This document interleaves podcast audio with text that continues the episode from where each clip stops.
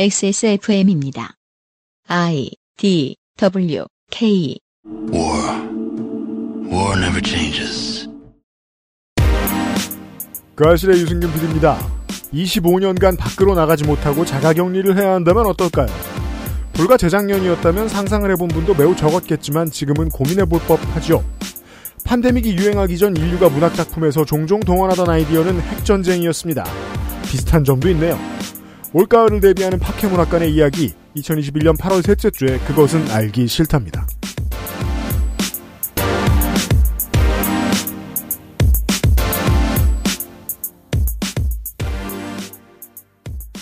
지구상의 청취자 여러분 한 주 잘 지내셨습니까? 그것은 알기 싫다. 427회 시작합니다. 2021년 8월 셋째 주지요.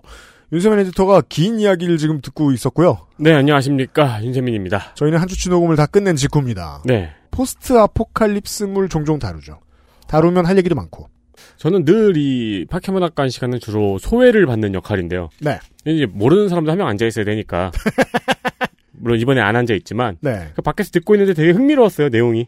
아, 폴아웃입니다. 청취자 네. 여러분. 이 작품은 정말 해볼 만합니다. 이게 또 그, 일본의 상업 콘텐츠랑 결이 통하는 사람들이 있어요.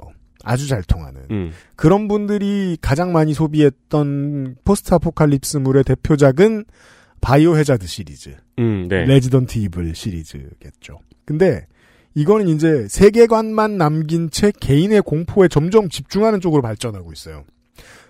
Biohazard의 최신작은 사실상 집 한 채에서 이루어지는 작품들이에요. 네. 그래서 실제 세계관을 알 필요도 없어요. 그 대척점에 Fallout 시리즈가 있습니다. Fallout 시리즈는 저는 항상 되게 궁금했던 게 이 게임은 뭔데 이러지 했던 게 음, 멸망한 폐허 같은 거를 다루는 게임인가 보다. 네. 근데 뭔가 되게 미국적인 광고가 항상 미국의 5, 60년대적인. 네, 그런 광고가 항상 같이 끼어 있더라고요. 네. 무슨 게임이길래 이건 이럴까요? 50년대 미국이 망했나? 이 작품의 세계관을 통해서 오늘을 많이 돌아볼 수 있습니다. 잠시 후에 문학인과 그리고 이 게임에 대해서 통달하고 있는 Vault 아저씨를 한 분 모셔서 음. 이야기를 나눠보도록 하겠습니다. new 캐릭터군요. 그렇죠. 여러분들은 그 Vault Guy를 검색하셔서 그렇게 생긴 사람이다 생각하시면 되겠습니다. 그것은 알기 싫다는 hand wash와 all-in-one soap도 역시 빅그린, 대한민국 1호 반값 생리대 29Days, 독일산 맥주효모로 만든 데일리라이트 맥주효모 비오틴, 반려세제 깨끗한 생각에서 도와주고 있습니다. 구스베리 추출물로 모근을 더 건강하게 자연 유래 성분으로 자극 없는 세정력 뛰어난 보습 효과와 영양 공급까지 Big Green 이젠 탈모 샴푸도 빅그린 헤어로스 샴푸. 비싸지 않아도 충분히 안전한 우리는 그런 생리대가 필요합니다. 발암물질, 유해성분 불검출 인증 완료. 소중한 당신을 위해 만들었습니다. 놀라운 가격 2,500원으로 만나는 100만 팩, 5만 건의 후기가 인증한 가장 안전한 생리대. 대한민국 1호 반값 생리대 29Days. XS몰에서 만나보세요. 아침마다 커피 한 잔 참 좋은데 커피포트 안에 저거 저 닦아도 닦아도 어쩐지 찝찝하던데 눈에 보이지 않는 때가 그렇게 많다던데 제대로 청소가 되고 있는 거 맞냐? 텀블러는 또 어떻고? 좁은 입구에 청소하기도 힘들지 쾌쾌한 가습기는 말도 마 호흡기로 바로 들어가 청소를 매일 해도 찝찝한 게 사실 낫기는 또 어찌나 안쓸 수가 이거 대체 어째야 돼? 다른 생각하지 마세요. 오직 깨끗한 생각. 숨은 데엔 반려세제 클리빈. 자, 깨끗한 생각, 조, 조물주와 제가 만나러 간 게 이제 1년이 넘었네요. 우리 각자 머릿속의 생각들이 아직도 깨끗해지지 않은 시점에 깨끗한 생각의 입점은 1주년이 되었습니다. 클리지움이나 클리친을 머릿속에 쓸 수는 없기 때문에. 네. 하지만 여러분의 어, 주방과 생활 공간과 사무실이 많이 깨끗해졌다는 사실을 알고 있습니다. 두 가지 행사입니다. 추석맞이 그리고 1주년 기념 이 이제 왜 생일이 크리스마스인 사람처럼 역대 최대 이벤트를 진행을 합니다. 어, 여름 기간 내내 여러분의 욕실은 슬슬 곰팡이가 점령을 했다는 걸 알고 있습니다. 그런 집들도 많죠. 세트 상품을 제외한 단품, 본품, 옵션 두 개 구매 시 한 가지 상품을 더 증정을 해드립니다. 2 플러스 1은 처음입니다. 그리고 6번에서 9번 옵션의 세트 상품을 구매 시에는 원하는 제품을 하나 본품으로 증정을 해드립니다. 큰 걸 얹어드립니다. 예, 근데 이제 원하는 제품이 무엇이느냐. 그러니까 여러분이 원하는 제품을 저희가 드린다는 거예요. 보통 이럴 때 이제 제일 비싼 제품 은 클리지움이 1100ml 제품이 19,800원입니다. 제일 저렴한 제품은 클리지움 어, 50g이 8,900원입니다. 이거 이- 이 중에서 여러분이 선택을 하실 수 있는데 과연 50g을 선택하신 분이 있는가? 근데 저도 클리지움 50g이 집에 있거든요. 네. 있으면 기분 좋아요. 작고 예뻐요. 그러니까 1000ml를 사서 50g에 옮겨 담으면 되는 일이긴 한데 50g을 선택하시는 분이 있는지 우리가 귀추가 주목되는 어, 시간입니다. 네, 클리지움 피규어 같기도 하고 이뻐요. 가방이나 파우치에 넣고 다니다가 그렇습니다. 밖에서 떡볶이 국물을 흘렸을 때 지워라 그렇죠. 라는 건데 사실은 1100ml짜리 사셔 가지고 화장품 만드는 것 전용 샵에 가셔서 그냥 살 수 있는 그 짜서 쓰는 튜브들 있잖아요. 네 그런 거에 넣으시면 됩니다. 물약통에 넣으셔도 되고요. 그런 데 넣으셔도 됩니다. 그럼요. 아 그리고 세 번째 이벤트 10번 올인원 세트 두 세트를 구매하면은 무려 한 세트를 더 드립니다. 이게 제일 큽니다. 그렇죠. 세트 2 플러스 1이죠, 무려. 28,000원짜리 세트를 사고 19,800원짜리 뭔 소리야. 19,800원. 19,800원짜리 본품을 하나 더 받을 수 있는 구성입니다. 그렇게 비싸 보이는 본품을 더 받을 수 있어요. 코로나로 가족 만나기가 쉽지가 않아서 선물하여 나눠 쓰기도 하고 나는 쟁여 두고 쓸 수 있는 이벤트입니다. 아주 합리적인 선택을 하는 청취자분들이 더러 계시는 걸로 압니다. 집안의 어른들이 아유 오지마 오지마 하셔가지고 어 나만 백신 맞았지 너네 안 맞았잖아 하면서 그리고 이제 아이들이 계약을 하고 등교를 하면은 네 부모 세대가 그게 합의가 되더라고요. 우리는 휴게소도 들리고요. 부모님을 만나는 과정에서 많은 사람들, 다른 사람들을 만납니다. 그게 신경 쓰이는 분들이라면 더더욱이 남들 다 사는 선물을 사면 안 됩니다. 직접 써봐서 칭찬받을 선물을 사셔야 됩니다. 네, 어, 청소하시는 분들은 진작에 사 계시죠? 네. 왜냐면 청소하시는 분들에게 청소는 중요한 취미이거든요. 그럼요. 네. 그분들의 엄청난 찬사의 후기들이 현재 쌓여 있습니다. 어, 지금 당장 액세스몰로 가서 미리미리 쟁여두시기를 추천을 드립니다. 깨끗한 생각 추석 및 1주년 이벤트입니다. 에디터 내일 만나요. 빠염!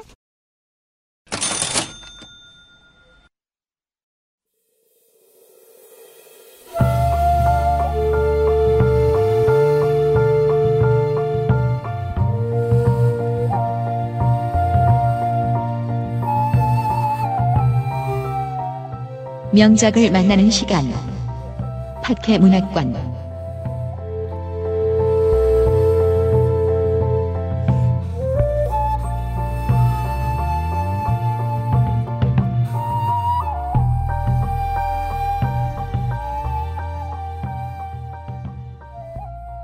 (2021년) 여름이 지금 아침 저녁에 한국에서 어, 잠을 잘 때 일어날 때 보면 다 같습니다 하지만 지금 우리가 집에 있을 시간은 꼭 방학 때문에 정당성을 얻는 게 아닙니다. 올 시즌은 특히 그렇습니다. 어, 4단계가 언제 풀릴지도 모르고요. 델타 변이 길어지는 시즌에 파케 문학관입니다. 이경영 문학인이에요. 예, 안녕하세요. 이기혁입니다. 네. 이번 여름엔 무슨 이야기를? 아, 올 여름에는 여름이 좀 덥다 말았죠. 지금 또 시원해졌죠. 사실은 뭐 바쁘다는 핑계도 있지만 원래는 이게 8월 초에 보통 우리가 여름 파케 문학관을 하는데 네. 아, 너무 더울 때 가면 안 된다. 또 에어컨 왜 고장? 날 것 같다. 아, 그래서? 그 에어컨 고장 났었고요. 네, 제가 몇 번 당했거든요. 그래서 아, 조금 늦게 한번 떨까 하고 이제 시간을 보고 있는데 그 찰나에 대선 후보 한 분이 굉장히 좀 사람들 속 끓는 말을 하나 하는 걸 봤어요. 네. 사실 하나만 한 건 아니지만 오늘은 시사 얘기가 아니므로. 네, 그렇죠. 제가 본 거는 이제 그 후쿠시마 원자력 발전소가 네. 폭발한 게 아니다. 뭐 이런 얘기를 해갖고 굉장히 좀 이래저래 말들이 많았죠. 또 평행세 겨워서 또 대선 후보 하나 오셨죠. 그래서 야 이게 원자력을 저렇게 보나라는 생각을 하다가 음. 아 그러면 원자력 얘기를 좀 해볼까 싶었는데 아이템을 줬어요, 그 네. 양반이. 근데 뭐 제가 저기 원자핵 공학자도 아니고 또 음. 그렇지 않습니까?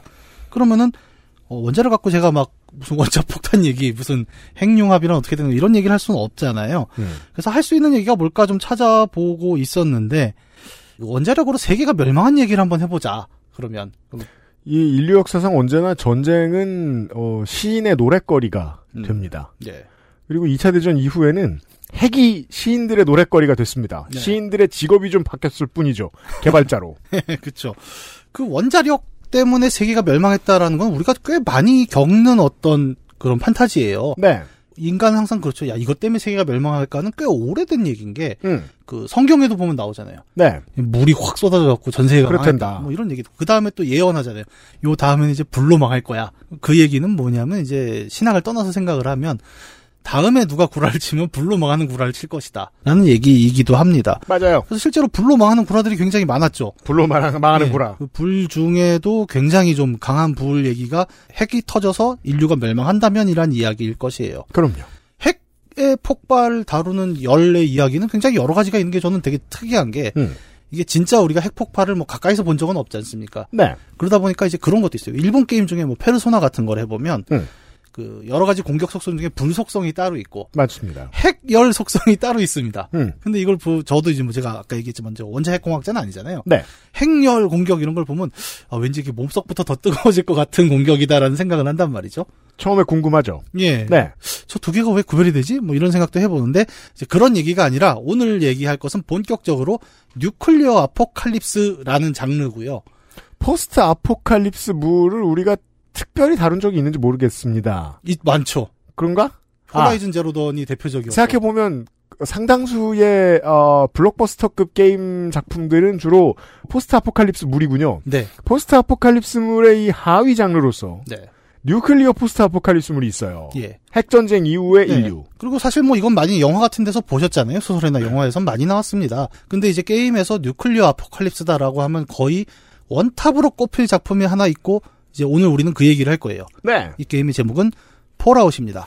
폴아웃 프랜차이즈에 대한 이야기를 해보겠다고. 네. 지난주에 이분을 불렀는데 이분이 이번 주, 이번 주에 지금 지각을 했습니다. 예. 어, 볼트 아저씨가 나오셨어요. 볼트 아저씨 이제 네. 볼트 111에 있다가 네. 해동돼가지고 오셨어요. 네, 네. 지금 100년 만에. 네. 시사 아저씨가 오셨고요. 볼트에서. 네, 예. 100년 만에. 그 이년 모자는 만에. 잘 갖고 계세요? 아, 그러면 집에 있죠. 볼트 모자. 네. 볼트 111 모자. 네. 네. 네. 냉동의 상징이죠. 네. 그거를 저 선물하신 날 두고 가셔갖고 내가 한번 써봤더니 제가 선물했습니다. 넉넉한 사이즈. 네. 아, 폴아웃 시리즈에 대한 이야기를 해 볼 겁니다. 그, 근데 모자만 입고 옷은 없어요? 볼트 옷. 비싼 걸, 그 비싼 걸 선물하기엔 우리가 이렇게 친하지 않았다고 생각하고요. 그 옷도 아주 옛날 버전은 약간 쫄쫄이가 맞는 것 같고. 예. 음. 근데 중간에 이제 중간에 약간 헐렁한 버전이 잠깐 있다가 네. 다시 쫄쫄이로 돌아갈 것, 것 같은 그런 기분이네요. 그리고 그, 그런, 저도 사실 그 옷을 찾아봤거든요. 이게 게임 내용을 이제 잠시 후에 소개해드리면 좀 더 자세히 게임 안 해보신 분들이 이해가 되실 텐데, 핵전쟁 이후에 이제 살아 들어간, 어딘가 이제 땅 밑으로 들어간 사람들은 일단 기본적으로 한 회사의 후원을 통해서 목숨을 건졌어요. 그래서 그 회사의 이름이 써 있어야 되잖아요. 삼성전자. 볼트텍이라고. 아, 삼성전자 아니에요? 근데 안 써 있더라고. 어. 옷에. 그럼 무슨 재미야. 네, 그래서 안, 안 알아봤어요. 네. 삼전. 볼트텍 얘기는 잠시 후에 할 거고요. 아무튼 뭐 저 디테일 얘기를 저 시작에 너무 많이 했네요. 아, 폴아웃. 97년작을 제가 운 좋게도 해봤었습니다. 아, 왜? 네. 고3이었으니까. 뭐 딴짓을 겁나게 합니다. 해봤던 게임들 중에 폴아웃 1이 있었어요. 음. 네. 폴아웃 1은 뭐 해보신 분이 이제 게- 여기 앞자리에 계시긴 하지만 한국에서 그렇게 많이 나갔냐 하면 또 그렇지도 않아요. 사실 이 당시에 뭐 저는 아 나는 고3은 아니었구나. 음. 그 이때만 해도 이제 한글화라는 게 이렇게 지금처럼 자주 나오는 게 아니었거든요. 한글화 거의 없습니다. 예. 네. 폴아웃도 한글화가 안 된 상태에서 국내에 유통이 됐는데 그러다 음. 보니까 뭐 영어가 좀 그 폴아웃도 대사가 좀 많아요. 많죠. 그러니까 이게 그렇게 읽기 쉬운 게임도 아니었고 그렇게 막 잘 나간 게임까지는 아니었어요. 근데 당시에는 제가 게임을 그렇게 많이 즐기진 못했는데, 네. 다만 너무 새로운 세계관이었어요. 네. 19살짜리 입장에서 봤을 때, 오! 핵전쟁이 나가지고 세계가 망해서 음. 다 숨어 들어가다니. 쥐가 저렇게 커지다니. 이게 97년 당시에는 약간 좀 특이했던 맥락은 제가 기억을 하는 건 음. 대체로 한국에서 RPG라는 게 이제 일본 스타일이 좀 많았단 말이죠. 어, 그럼요. 근데 여기는 그 일본풍의 뭐 판타지 배경에 음. 소위 말 이제 엘프와 음. 마법사가 나오는 그런 판타지가 아니라 SD 버전의 귀여운 것들이. 예, 뭔가 막 기계를 들고 나와서 막 어두컴컴한 데서 이렇게 플레이를 하는 형태였단 말이죠. 음. 그래서 이런 쪽의 매니아들은 굉장히 좋아했습니다, 또. 네. 그러니까 대중적이보다는 굉장히 마니악하게 유행을 했던 게임이었는데, 음. 당시 이제 북미와 유럽에서는 우리보다 훨씬 좀 인기가 좋았어요. 네. 그래서 무려 97년에 나온 게임이 다음 해에 바로 정식 시리즈 number 2, 폴아웃 2가 이 편이 나와버리는. 나옵니다. 음. 예, 그러면서 진짜 인기 프랜차이즈가 돼버린 거죠. 전설이 이때 시작합니다. 네. 그러면 이제 본격적으로 한국에서 좀 폴아웃 시리즈가 대중화된 건 언제냐라고 하면 한참 뒤에요. 예. 음. 어, 3편으로 봐야 될 것 같습니다. 제가 보기에는. 네. 3편이 언제 나왔더라? 이게 저 대학생 때 나왔어요. 음. 숫자를 안 써왔네? 웬일로? 근데 이때 나오는 게 완전 원투랑 분위기가 다르게 나왔습니다. 네. 그러니까 1, 2편을 만든 회사가 인터플레이라는 회사인데 부도가 맞게 됐어요. 그래서 베데스다라는 회사가 어, 요걸 사겠다라고 잽싸게 사갖고 만들었는데 네. 1, 2편은 화면을 이제 위에서 봤지 않습니까 좀. 그렇죠. 버즈 아이 뷰죠. 네, 그렇게 보는데 3편에서는 요즘 우리가 많이 익숙한 그 3인칭 시점이라고 하죠. 음. 캐릭터 등 뒤에서 보거나 아니면 그냥 캐릭터 1인칭 시점으로 보는 게임으로 이제 나왔는데 이러다 보니까 그 핵으로 터져서 다 박살이 난 황무지 세계를 뭐랄까 좀 내 시점에서 다루는 느낌으로 확 살아났는데 그 그래픽이 당시에는 굉장히 훌륭했던 거예요. 그러면서 이 쓸쓸한 황무지를 좀 고독하게 돌아다니는 느낌이 정말 제대로 들어오고 이제 한글 패치가 굉장히 빠르게 붙었죠. 그러면서 한국에서는 아 폴아웃이라는 게 있다. 그리고 보통 이렇게 나오면 이제 1, 2편의 매니아들이 또 이렇게 애헴을 합니다. 그렇죠. 에이, 그거 언제적 나온 얘기인데 이게 말이야 명작 왜 원래부터 명작이었는데 이제 네. 그러면서 한국에서 이제 폴아웃의 전설이라는 게 이제 누적이 되기 시작을 하죠. 근데 근데 1, 2의 원투의 매니아들은 3편을 잘 취급 안 해주는 것 같아요. 왜냐면 네. 장르도 바뀌었고 예. 플레이의 기본적 패턴도 다 바뀌었고 건담도 똑같은데 건담 뭐 어디서부터 인정해 주느냐 막 다 다르잖아요. 누구는 우주 세계까지만 친다. 누구는 우주 세계까지 제타 건담까지만 친다. 아니다 난 first만 인정한다. 자 first를 인정하면 그 건담 오리진 인정하냐 안 하냐 이거 복잡합니다. 마찬가지로 네. 폴아웃도 음. 뭐 1, 2까지는 뭐 인정한다. 음. 그런데 3은 이건 폴아웃이 아니다. 그 대표적으로 하는 얘기가 3D로 바뀌고 뭐 1인칭 시점이 되고 다 좋은데 이 느낌이 다르다. 네. 이쪽의 taste가 다르다. 1, 2는 아무튼 좀 냉소적이고 뭔가 이렇게 개그에 가까운 블랙 네. 코미디에 가까운 그런 요소들이 강했는데 3는 일단 시작하면은 다 비장하거든요. 그냥 그 볼트 문이 열리는 순간부터 비장하고 슬프기 때문에 그런 데서 인정 막 안 해주고 그러더라고요. 음. 그래서 폴아웃 4를 보면 폴아웃 4의 주된 그 대화 진행 방식이 네 개 중에 하나의 대사를 고르잖아요. 네. 반드시 농담을 할 수 있게 돼 있습니다. 그래서 그래서 이야기를 냉소적으로 흐르게 만들 수 있게 만들어 놨죠. 근데 네. 그것도 네 개밖에 안 선택지가 안 된다고. 네, 맞아. 거. 그것도 문제 그것도 그래서 3까지는 그래도 인정할 수 있대. 그래서 4는 안 된대. 그러니까 어떻게 하자는 거야. 근데 인터플레이는 사실 도스 시절의 게임사를 얘기할 때 또 인터플레이 빼고는 다 네. 또 설명 안 됩니다. 그때 훌륭한 게임들은 인터플레이가 붙어 있거나. 제가 정품을 처음 샀던 게임이 인터플레이사의 작품이었어요. 뭐 네. 배틀 체스. 네, 그렇죠. 그런 거나 네. 아니면 조금 우리가 약간 high-tech로 간다 그러면 뭐 버진 이런 거, 듀투 음. 이런 거. 네. 그런 거 기억나는데 베데스다는 뭐냐면 베데스다는 뭐 뭐야? 엘더. 예, 엘더, 엘더 스크롤. 스크롤. 그거잖아요. 폴아웃 3의 이 폴아웃 시리즈의 팬층이 유입되는 게 원투는 원투부터 이제 했던 사람들은 나는 그때부터 이 프랜차이즈의 진가를 알아보고 이렇게 어, 즐긴 사람들이야 이렇게 얘기하지만 폴아웃 3를 3 팬들을 보는 시각은 그런 거죠. 저 사람들 저거 뭐 베데스다 게임이나 하다가 베데스다가 만들었다고 하니까 온 사람들이다. 근데 이 one two 매니아들이 3랑 4는 그렇게 안 쳐주면서 뉴 베가스는 아. 그렇게도 좋아합니다. 네. 네. 그 얘기는 뭐 내일 이 시간에 하게 될 수 있을지 모르겠습니다. 네. 네, 뭐 저는 뭐 아무 얘기나 하는 하니까 지금. 그건 네. 그러고 있습니다. 아, 제가 네. 그래서 원고를 좀 짧게 써왔어요. 줄였대요. 이게- 제가 이게 김민아 아가 짧은 거예요 지금? 볼트 아저씨가 올 거라고 얘기했더니 네. 이 짧은 거예요 이게? 네. 아, 짧게 썼어요, 정말. 이게 짧은 거야. 참 거예요. 이틀 정도 하는 거예요 이거? 김민아는 되게 잘해요. 녹음. 시간이 이틀 정도 되는 거예요? 아니, 이게 남의 원고를 보니까 내가 길게 쓰더라. 그러니까. 뭐 다 읽지는 않아요, 저는 보통. 음. 어쨌든 뭐 지금 1, 2편 얘기를 잠깐 했는데, 뭐 편 얘기를 잠깐 더 하면, 그래서 실제로 플레이를 해보면, 3편이 1편 많이 따라간 느낌이 있어요. 맞아요. 전체적인 스토리텔링을 보면 주인공 우리가 스토리 얘기를 오늘 많이 할 건 아닌데 음. 뭔가 주인공이 나가고 되게 큰 목적을 하나 부여받고 막 황무지를 구하고 이게 해보면 정말 어 이거 1편이랑 너무 똑같은데 약간 이런 느낌이 들죠. 8, 90년대의 게임들이 결국은 이 프랜차이즈로서 성공하고 전설로 남기 위해서는 8, 90년대에 히트했던 게임에서 나중에 2000년대에 개발을 하면서 세계관을 얼마나 디테일하게 잘 확장하느냐가 승부가 됩니다. 네. 폴아웃 3는 그 점에서 성공합니다. 네. 폴아웃 3 four는. 그리고 그 다음에 뉴베가스가 인정을 받는 이유는 이게 폴아웃 2를 또 엄청 비슷하게 가요 스타일이. 네. 근데 보통 이제 오리 오래된 폴아웃 팬들은 뭐 최고의 폴아웃을 꼽으라고 하면 2를 꼽는단 말입니다, 보통. 근데 그 2가 뉴베가스에 너무 비슷하게 녹아 있으니까 음. 아, 뉴베가스 인정한다라는 의미가 많이 나오는 것 같아요. 네. 어쨌든 뭐 저는 예, 오늘 게임 얘기를 많이 안 할 거예요. 그렇대요. 예. 네. 아 그런 거요? 그럼 게임 얘기 안 하면 뭐 얘기해요? 아, 그러니까 나는 게임 얘기를 안 하고 이제 볼트 아저씨가 주로 게임 얘기를 할 거고. 그렇죠. 네, 맞아요, 맞아요. 이렇게 구성되어 있습니다. 난 잘 몰라요, 폴아웃. 예, 뭐 우리도 잘 알아서 떠드는 건 아닙니다.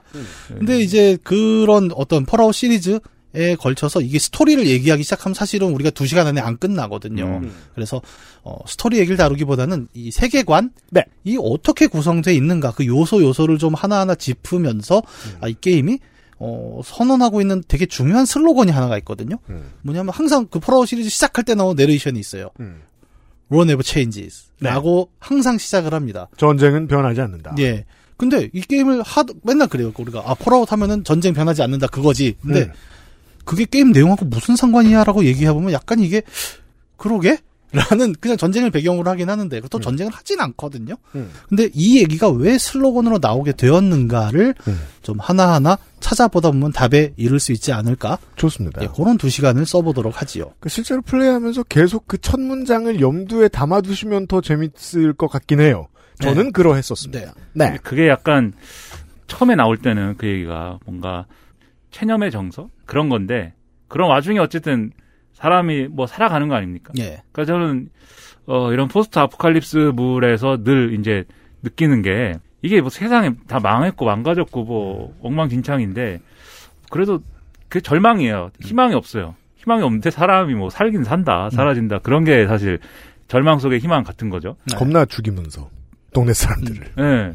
근데 이걸 포가 배신했어 이걸. 포라우 포가 이 정서를 배신했다. 글쎄 제 감각으로는 포가 제일 그 전쟁은 변하지 않는다라는 문장이 잘 어울리는 시나리오였어요. 마지막에 그걸 배신. 왜냐하면 뭘 선택하느냐에 따라서 네. 포에서 보면 어 2편 가기도 하고 저 편 가기도 하고 네. 2편에서 원래 2편에 오랫동안 있다 저 편 가가지고 2편을 다 죽이기도 하고 이러잖아요. 네. 그 정도까지는 스포일러 될것 같습니다. 이게 이게 김민아의 세계관이다. 저는 이렇게 생각했어요. 게임을 아, 그래요? 하면서 저의 세계관이에요? 다 똑같은 놈들이다. 아 그런 거예요? 아니 기대를 하면 안 된다. 나는 일본 게임 중에 난 늘 이 얘기를 하는데 뭐요? 메탈 맥스 2라는 게임이 있어요. 메탈 맥스 2 제목이 그게 뭐야? 음. 제목부터 짝퉁이죠 사실. 그게 뭐야? 메탈 맥스가 뭐야? 메탈 기어랑 매드맥스 섞었나? 예, 그러니까 뭐야 그게? 근데 아무튼 이게 포스트 아포칼립스물의 귀여운 게임인데 음. 메탈 맥스 2를 하는데 하다 보면 악, 뭐 악당들이 있을 거 아니에요? 네. 그 악당들에게 잡혀갑니다. 그러니까 포스트 아포칼립스에도 악당들이 있잖아요. 네. 음. 잡혀가는데 악당들이 다 강제 노동을 시켜요. 근데 게임에서 내가 강제 노동을 어떻게 하냐는 거죠. 음. 그 어떻게 하느냐? 뭐 드럼통 옮기라고 그래요. 그러면 이렇게 움직여 가지고 드럼통을 옆에서 밀면 이제 왼쪽에서 오른쪽 끝까지 옮기는 거예요. 그리고 도- 드럼통이 다섯 개인가 있는데 네. 그 그런 식으로 이제 오른쪽으로 다 옮겨요. 어. 그 점심 먹으라 그래요. 그래서 식당에 가가지고 뭐 점심 먹는 거 눌러요. 그냥 병영 생활이네요. 네, 다시 드럼통 옮기래요. 그리고 아까 옮겼던 거 오른쪽으로 옮겼던 거 있잖아요. 음. 다시 왼쪽 끝으로 옮기는 거예요. 네. 이걸 뭐 3일인가 시키는. 근데 근데요. 강제 노동을 이 게임으로 구현한 예? 포스트 아포칼립스의 절망을 구현한 명작이다 그 장면에서 이거다 이게 삶이다. 그래요. 폴아웃은 그거보단 좋은 게임입니다. 그래서 저희가 다루고 있어요. 마지막에 항상 마음에 안 들어요. 음. 예. 뭐 마지막에 가면은 하여튼 그 세계의 희망을 뭔가 찾잖아요 그게 네. 개코? 예, 개코 네. 맞나? 예, 아무튼 객, 개코가 객. 개코는 그 괴물이고 네, 그죠? GCK. 객, GCK. 그걸 찾, 찾, 찾는데 하여튼 문제는 뭐 해결이 안 되기도 하고 뭐 네. 쓰리도 뭐 뭘 찾는데 음. 그걸로 문제는 뭐 해결이 안 된 것 같은데 네. 해결이 안 되는 게 조- 좋은 부분인데 음. 뭐 four는 뭐 잘 모르겠습니다. four는 그런 해결이 되고 안 되고 어떤 한 사람이 가가지고 뭘 찾고 이런 문제가 아니라 그 시스템을 어떻게 그러면 할 거냐의 문제여서 예. 그잘 모르 그래서 잘 느낌이 좀 다르고 그, 음. 그 웃긴 거는 폴아웃에 대해 얘기하고 있잖아요. 네.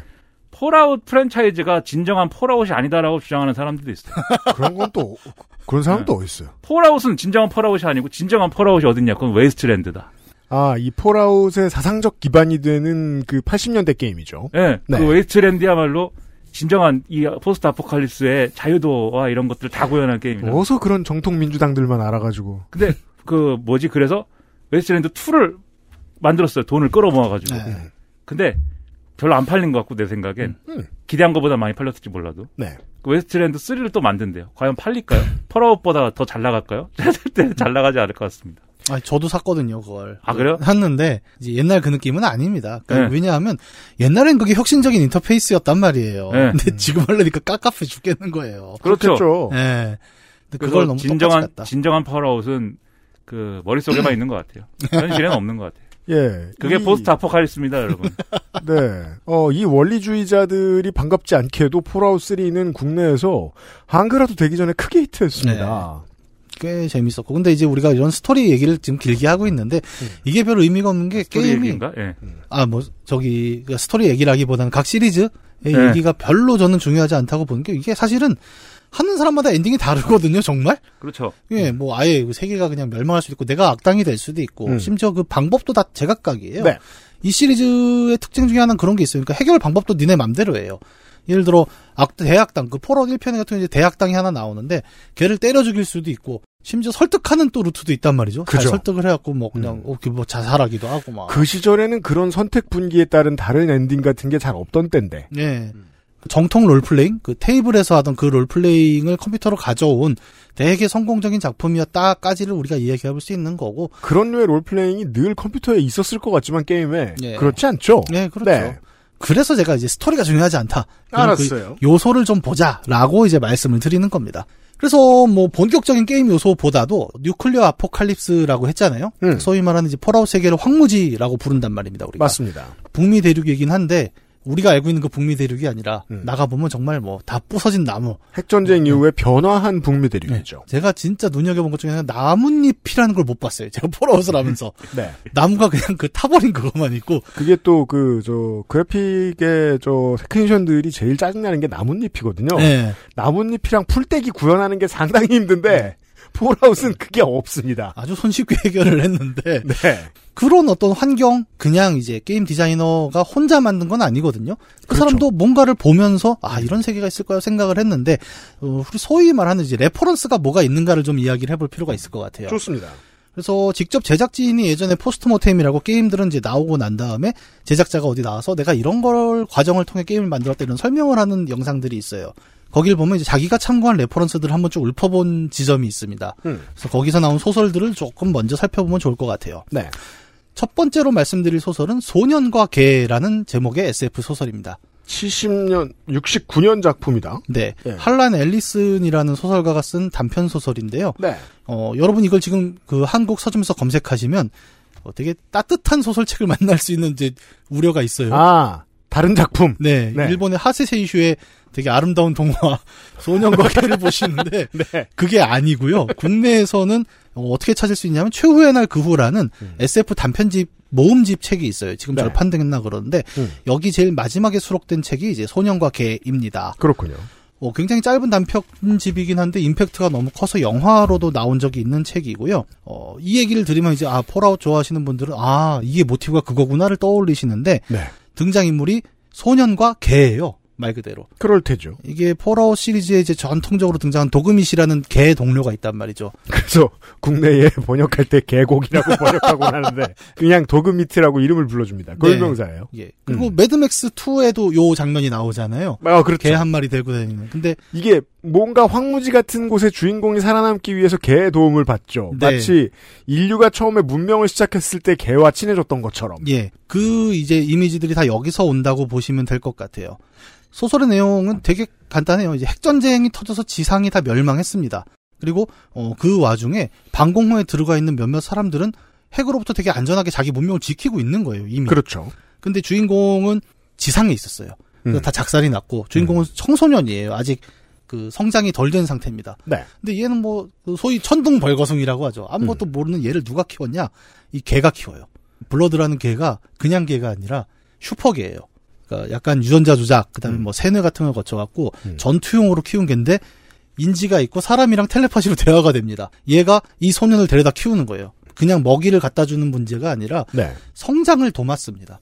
세상이라 이런 것이야. 거의 로물루스와 레무스 시나리오. 예, 약간 그렇게 가는 거죠. 그래서 이 소년이 개에 의지해서 살아가는데, 근데 알고 봤더니 지하 세계가 전부 다 여자로 돼 있고, 그러니까 남자가 어느 날부터 태어나지 않는 거예요. 근데 계속 이 문명을 유지하려면 어쨌든 남자도 필요하지 않습니까? 그래서 한 명을 데려다가 네가 지상에 가서 남자를 하나 꼬셔와라. 올라갔더니 가장 얼빠져 보이는 애가 하나 있는 거죠. 음. 그래서 손쉽게 데려옵니다.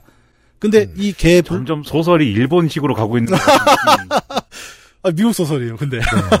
걔가 경고를 해요. 음. 야, 너 그렇게 간 거 되게 위험하다. 근데 걔를 밖에 두고 그냥 들어온 거죠. 음. 그래서 뭐 이 소설을 우리가 길게 얘기할 것도 아니고 이 과정에서 마지막에 되게 충격적이에요. 따로 말씀 안 드리고 너무 충격적이었고 저도 깜짝 놀랐는데 어 하여튼 그런 충격적인 결말까지를 가져오는데 이 소설의 배경이 되는 그 세계 있죠. 그러니까 지하는 되게 안전하고 기존의 문명이 유지가 되고 있다. 음. 그리고 지상에 있는 사람들은 뭐 추위와 굶주림의 떨뿐 아니라 심지어는 뭐 배울 것도 없잖아요. 바보처럼 이 황야를 돌아다니고 있다. 막 살죠. 예, 이게 이제 1969년에 소년과 개에서 먼저 보여준 그 포스트 아포칼립스의 되게 오리지널 prototype이 되는 거죠. 네, 이거 저 그대로 폴아웃 세계관이죠. 네. 네. 이 소년과 개 얘기를 들었는데 두 번째로 이야기할 소설, 요건 약간 국내에서 유명하죠. 리보위츠를 위한 찬송이라는 소설이 있습니다. 네. 요거는 이제 월터 밀러 2세라는 사람이 쓴 장편 소설인데요. 음. 어, 내용은 주제는 딱 그거예요. 과학과 종교의 관계예요. 요것도 재밌습니다. 한번 이야기를 들어보시면 여기도 마찬가지로 핵전쟁으로 세계가 다 박살이 났어요. 근데 핵전쟁이 나기 직전에 리보이츠라는 이름의 엔지니어가 한 명 있었거든요. 근데 자기 방공호에다가 자기가 갖고 있는 기술 문헌들하고 도구를 다 숨겨놔요. 그래갖고 어 이걸 남겨놔야지 했는데 본인은 이제 죽고 음. 근데 핵전쟁이 터졌고 세계가 다 박살이 났는데 그 방공호는 멀쩡히 남아 있는 거죠. 네. 그리고 이제 한 600년이 지났습니다. 다시 이제 조금씩 살아남은 사람들이 번성을 하기 시작을 하죠. 그러면서 초기 문명을 만드는데 약간 중세삘이 납니다, 여기가. 그 우리가 호라이즌 제로선 때도 이 얘기를 했어요. 문명을 다시 시작했더니 예, 문명을 다시 시작하니까 처음부터 또 밟아오는 거예요. 그 남은 문건도 없고 지식도 사라진 상태에서 예. 가톨릭이 살아남아요, 그래서. 되게 그 종교가 중심인 어떤 세계가 됐는데 그 세계에서 금식 기도하러 떠난 어느 신부가 그 방공호를 발견을 했는데 문건이 나온 거잖아요. 고대의 문건이다. 근데 뭔 말인지 모르겠는 거예요. 이게 또 공학 문서지 않습니까? 아 그렇죠. 오늘날 우리가 봐도 몰라요. 음. 근데 그 종교 공부만 사람 이걸 어떻게 알겠습니까? 하고 갖고 왔는데 사람들이 아 뭔가 신성한 말이다. 근데 뭔지는 모르겠다. 그래갖고 얘가 성전의 경지에 오릅니다. 음. 그러면서 리보위츠를 위한 찬송이 나오는 거예요. 음. 그래서 어 우리가 보기엔 그래요. 그러니까 과학과 종교는 그렇게 친한 관계는 아니거든요. 사실. 공학 교과서가 성경이 된 네. 이야기군요. 근데 그렇게 돼버린 네. 거죠. 음. 근데 이 장면이 게임을 해본 분들은 아 이거 뭐다를 되게 금방 아시게 됩니다. 그럼요. Brother 아니 brother. 예, Brotherhood of Steel이라는 brother. 예, 그 단체가 여기서 모티브가 또 오게 되는 거죠. 철의 형제단. 네. 네. 그리고 비슷한 얘기는 호라이즌 제로던에서도 우리가 한번 이야기한 적이 있어요. 맞습니다. 예. 우리 호라이즌 제로던 얘기할 때 그 얘기했잖아요. 그 지하의 방공호에 들어갔더니 네. 자동 메시지가 그러죠. Alpha registry가 손상되었습니다. 그렇죠. 이게 뭔 말인지 어떻게 알아요, 그 사람들이. 그 모르는 입장에서는 하늘에서 떨어진 메시지죠. 네. 그 얘기가 이제 리보위츠 찬송에서 이제 많이 가져온 이야기다. 그리고 음. 폴아웃에서도 이 이야기가 굉장히 좀 중심에 들어간다. 그럼요. 예, 그런 또 배경이 하나 있습니다. 네. 그리고 이제 세 번째로 얘기해 볼 소설은 해변에서라는 제목의 SF예요. 네. 이 소설은 네빌 슈트라는 이제 호주 소설가가 쓴 소설인데 여기도 뭐 기본적인 배경은 똑같아요. 냉전이 있었고 핵 공격이 터졌다. 그리고 이제 세계가 다 멸망했다. 근데 소설이 호주 소설이다 보니까 굉장히 좀 특이한 위치를 하나 보여주는 게 뭔데요? 그 핵전쟁이 터져서 멸망한 게 북반구예요. 아. 그래서 북반구는 싹 멸망했다. 근데 나는 호주 사람이잖아요. 그렇죠. 이 여기까지는 뭐 스포가 아니라고 생각합니다. 네. 폴아웃 4를 보면 어 여느 이 19세기 20세기의 문학 작품과 영화 작품과 똑같이 그냥 미국이 주인공이죠. 예. 근데 호주가 주인공이면 똑같은 이야기를 했어요. 네. 그럼 그냥 먼 데가 망한 거예요. 네. 남의 얘기입니다. 그래서 이민을 안 받아. 그냥 그럼 끝이야. 남반구에선 호주가 짱이지 뭐. 어, 그렇죠. 호주 말고는 우리가 잘 모르잖아요, 심지어 네. 사람들이. 어, 저는 제 친구가 호주, 뉴질랜드를 호주 꼬봉이라고 얘기하는 것도 봤는데, 이 무슨 막말인가 싶은데, 네, 뉴질랜드의 청취자 여러분 귀 막으세요. 뭐야 그게? 예, 정말 다 인식이 좀 그런 것 같습니다. 근데 네. 남반구에서 보기에는 이제 뉴스로만 보는 거예요. 야, 북반구가 멸망했대. 음. 이제 남의 일 같았는데, 문제는 뭐냐면, 이 북반부의 폴아웃들, 낙진들이 서서히 남반구로 내려오기 시작을 한 거죠. 그렇죠. 그래서 남반구는 멸망을 어, 예측할 수 있는 상황을 맞게 돼요. 우리가 지난주 뉴스 라운드에 얘기했습니다만은 그 유럽과 북미가 지금 백신을 독식하면서 음. 다른 대륙이 점점 신음하고 음. 새로운 변종이 더 빨리 생겨난 상황이 생겼단 말이에요. 예. 요즘을 비춰봐도 이해하기가 어렵지 않은 상황입니다. 음. 음. 예상이 되는 우리는 언제 멸망할 거야가 날짜까지 나오는 상황 을 보게 된 이 주인공들의 이야기를 다루고 있거든요. 그래서 어떻게 보면은 그러니까 이미 멸망한 예정도 있고 이 사람들은 뭐 중간중간에 별별 에피소드가 있어요. 뭐 어, 야 북방구에서 사람 살아있는 신호가 왔어. 가봤더니 막 깡통이 흔들리는 거였고 막 그런 일들을 겪는데 되게 그 멸망을 향해서 살아가는 그 담담함들이 잘 드러나는 소설이거든요. 그래서 어, 폴아웃에도 보면 좀 그런 게 있어요. 에이 어차피 망할 세계 약간 이런 느낌들이 또 여기서 많이 왔다라고 제작진은 이야기를 하고 있습니다. 저는 네. 사실 이 소설을 보면서 제일 어, 비슷하게 느꼈던 장면은 영화 박쥐 있죠 박찬욱의 그 마지막 장면이었어요. 거기도 보면은 그 둘 다 이제 흡혈귀인데 이제 죽어가잖아요. 해 뜨면 죽을 거 아니에요. 근데 음. 그냥 그 차 본네트에 앉아갖고 해 뜨는 걸 이렇게 보고 있는 거예요. 그래갖고 아 이거 호주에서의 딱 그 장면이네라는 생각을 되게 많이 했던 적이 있습니다. 음, 그리고 이제 마지막으로 이야기해볼 소설 뭐 이거 말고도 많은데 우리가 또 시간이 없으니까 그 제작진이 우리의 reference다라고 꼽았던 소설에는 나는 전설이다가 있습니다. 소설 나는 전설이다를 보신 적이 있으신지 모르겠습니다. 이게 제일 유명하죠. 사실 지금까지 쭉 얘기해 본 소설 중엔. 물론 영화도 윌 스미스 아니에요? 예 맞아요. 네, 이윌 스미스 주연의 그 작품도 어, 여기에서 온 영화가 맞긴 한데, 네. 네. 1954년작이에요. 얘는 조금 더 오래됐죠. 그럼 50년대에 좀비물을 왜 만들까? 네. 이 작가는 좀비물을 만들려고 한 게 아니고 네. 그 당시에 유행하던 SF물을 좀 비튼 거죠. 네. 왜냐하면 이 작품의 정확한 장르는 흡혈귀물이에요. 그렇죠. 네. 뱀파이어 이야기를 가져옵니다. 음. 근데 어, 이 작품에서 묘사한 그 뱀파이어들이 사실상 오늘날 좀비의 원형이 원형이죠. 되기도 하죠. 네. 배경은 이제 1970년대, 그러니까 당시의 소설에서는 근미래의 LA죠.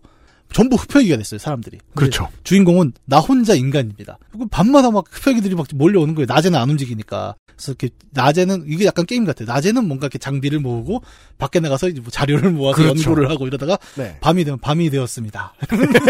타워 디펜스지. 네, 완전 디펜스의 맞아요. 그 모습이 나와요. 그래서 이제 그렇게 이렇게 하루하루 버티면서 자기가 이제 일지를 쓴단 말이에요. 그게 이제 일지가 소설의 내용인데 그게 이제 나를 나는 전설이다 소설을 읽어보면 문학의 역사를 하나 파악할 수 있게 된 게 좀비물의 사실상 이제 그 아, 큰아버지, 할아버지 이래요. 네. 아, 그러면 이제 그 다음번에 내려오면서 좀비물이 왜 이렇게 됐을까? 음. 아, 영화와 게임을 위해서 난이도를 수정했구나. 라는 이해를 할 수 있게 됩니다. 네. 그전에는 날곡이었어요. 네. 어, 흡혈귀의 후예니까. 네. 그 이제 낮에 이렇게 도서관도 찾아보고 자기가 막 병원도 가보면서 자료를 모아봤더니 음. 아이 사람들이 왜 흡혈귀가 됐는가에 대해 자기 나름의 결론이 나옵니다. 음. 이상한 바이러스가 퍼졌다는 거예요. 그렇죠. 아, 박테리아지 정확한 표현으로는. 음. 아 그렇구나라고 알고 있는데 이제 낮에 어느 날 봤는데 분명히 쟤는 흡혈귀인데 낮에 다니는 여성을 하나 만나요. 음. 어 뭐야 흡혈귀가 아닌가? 막 이런 고민을 하게 돼요. 이 루스라는 이름의 여성인데 음. 아 알고 보니 얘도 흡혈귀인데 뭔가 다른 거예요. 낮에 다니잖아요. 음. 원래 우리가 알고 있는 흡혈귀인데 빛을 받으면 다 타버리지 않습니까? 네. 근데 어떻게 넌 낮에 다니냐는데 친해졌어요. 그래서 물어보니 아 네가 뭘 잘못 알고 있다. 지금 인류는 세 가지로 나뉘었다. 음. 첫 번째는 박테리아에 감염돼서 정복당한 흡혈귀. 음. 얘네가 이제 신인류. 그다음에 너처럼 아예 감염도 안 된 구인류. 그럼 너는 뭐야? 그러면 우리는 박테리아랑 공생을 시작했어. 그래서 박테리아가 내 몸에 들어왔는데 의식을 빼앗기지 않은 거죠. 이성을 그대로 유지하고 있는. 이후에 comics로 유명해져서 영화 시리즈가 된 블레이드가 네. 이 후손이죠. 그렇죠. 네. 그래서 이렇게 세 가지가 됐는데 얘는 일종의 대사인 거예요. 그 신인류의. 블레이드의 daywalker. 네, 맞습니다. 네. 예. 우리 입장에선 네가 밤마다 와갖고 우리를 죽이고 있다. 지금 우리가 너 때문에 공포에 떨고 있다. 막 이런 얘기를 하는 겁니다. 음. 이 얘기는 뭐냐면 흡혈귀문을 비틀어 버린 거예요. 그러니까 흡혈귀 입장에서는 어떤 미친 인간이 와서 밤마다 우리한테 말뚝을 맞고 자꾸 죽이는 겁니다. 그렇죠. 근데 숫자적으로 보면 그렇잖아요. 얘는 혼자 있잖아요. 지금 인류는 혼자예요. 얘 하나 남았어요. 음. 그리고 다들 제3의 이제 신인류가 됐단 말이에요. 그럼 인류가 멧돼지죠. 예. 인류가 옛날 그 드라큘라 설화의 그 위치가 됐다는 겁니다. 그래서 나중에 잡혀가요, 심지어. 끌려갖고 이제, 소위 말하는 이제 마녀 사냥을 당하죠. 이제 악마를 잡았다. 그래갖고 화형식을 막 해야겠다 막 이러고 있는데, 이 루스가 그래도 동정심이 있어갖고, 그렇게 죽으면 힘들다. 그래서 독약을 줍니다. 네. 그래서 얘가 죽으면서 하는 말이, 나는 전설이다. I am a legend. 라는 이야기를 하면서 끝나는 소설이에요. 그렇습니다. 예. 이게 ghoul ghoul 비슷한 거네. 네, 맞습니다. super mutant거나 네. 뭐 지금- 그런 거네. 저 볼트아이 씨가 말한 단어가 뭐냐면 폴아웃에 등장하는 개념입니다. 네. 네. 폴아웃에 ghoul ghoul 선생님들이 계세요. 네. 오래 살고 네. 방사능에 너무 노출이 돼가지고 음. 이렇게 이 원폭의 피해자와 같은 외관을 하고 있는데 음. 네. 잘 살고 있습니다. 근데 그분들이. 우리 주인공이 계속 죽여요. 그 죽이, 양반들을. 죽이 기도 하고 인간들이 막 차별해요, 막. 네. 맞아요. 구울들은 이거 안 된다 이거. 음. 근데 그 구울들 중에서도 너무 이제 방사능이 너무 과도하게 노출돼가지고 완전히 이제 이성을 상실한 구울들이 있어요. 음. 페럴 구울이라. 네. 걔 그분들은 이제 대화가 안 되고 그렇죠. 그들을 수도 없이 죽입니다. 주인공이 네. 총으로 쏴 죽이고 칼로 찔러 죽이고 주먹으로 때려 죽이고 맞습니다. 그리고 그 그런 점에서 지금 인류가 세계다라는 점이 좀 설정이 비슷한 것 같고 네. 음. 그리고 super mutant는 네. super mutant는 뭐예요? 그게 이제 일종의 super soldier를 만들기 위한 뭐 바이러스를 만들었는데 그 설정이 뭐, 있죠, Fallout에. 네. 예, 그게 잘못돼가지고 사람이 이렇게 된 거잖아요. 그 중에 잘 된 사례가 나오죠. 예. 이것도 원전이 있다는 말씀을 드린 거예요. 예, 네. 그 중에 대부분은 저 대화가 잘 안 되고 네. 대화가 아주 원시적인 수준에서만 되는데 음. 혹은 스스로 이제 이 실험을 견디지 못하고 죽은 사람이 대다수고. 예, 네. 그래서 이런 대화가 잘 안 되는 슈퍼 뮤턴트들은 주인공이 다 죽입니다. 네.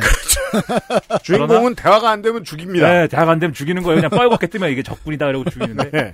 대화가 되면 뻘겋게 안 뜨고 뭐가 대화가 되는 개체들이 뭐 조금 있어요. 네.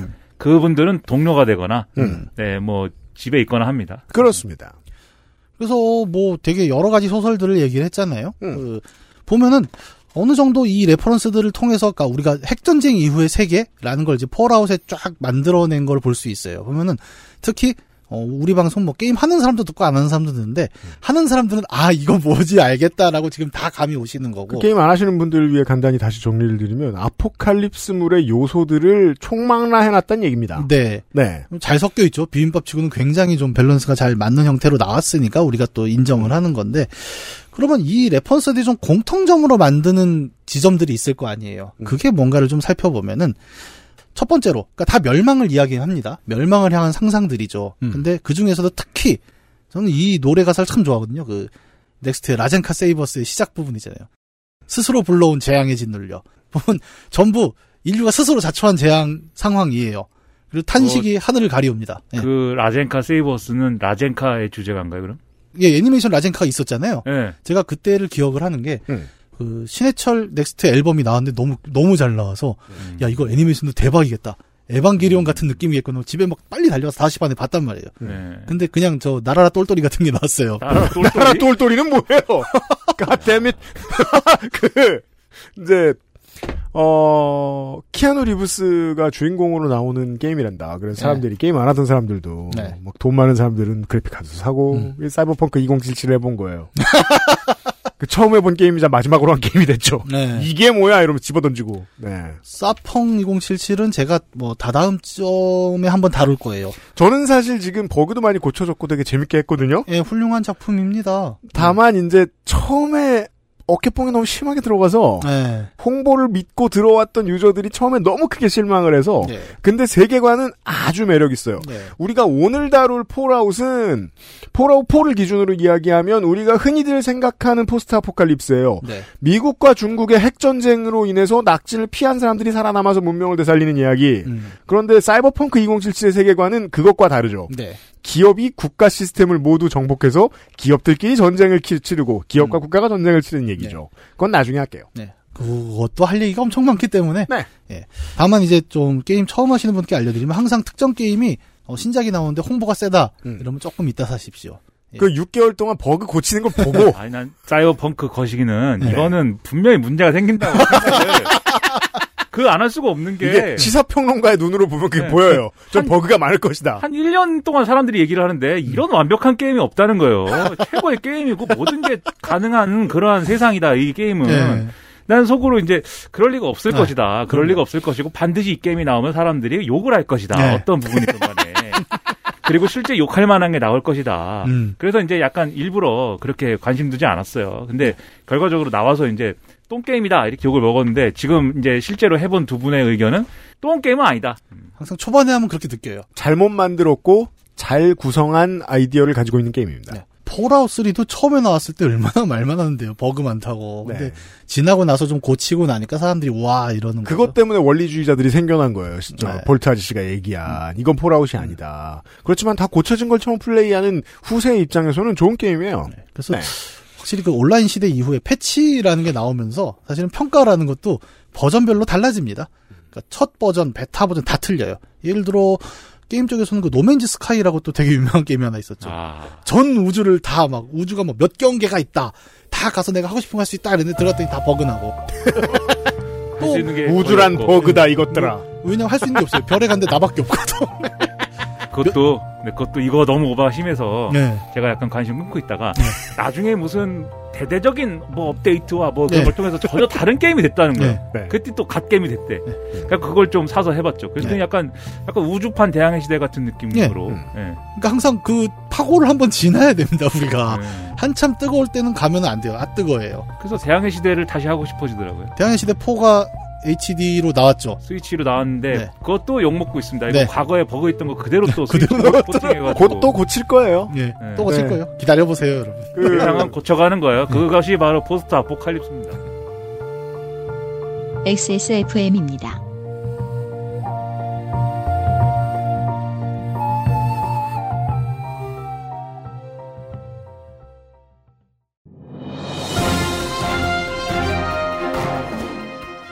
자, 전화 연결해 보겠습니다. 여보세요?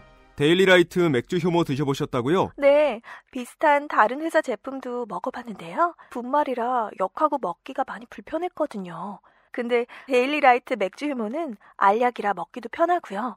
냄새가 없어 그런지 애들도 잘 먹더라고요. 이거 먹고 나서 우리 남편은 글쎄 이마선을 따라서 자. 야야야, 끊어, 끊어. 야, 끊어.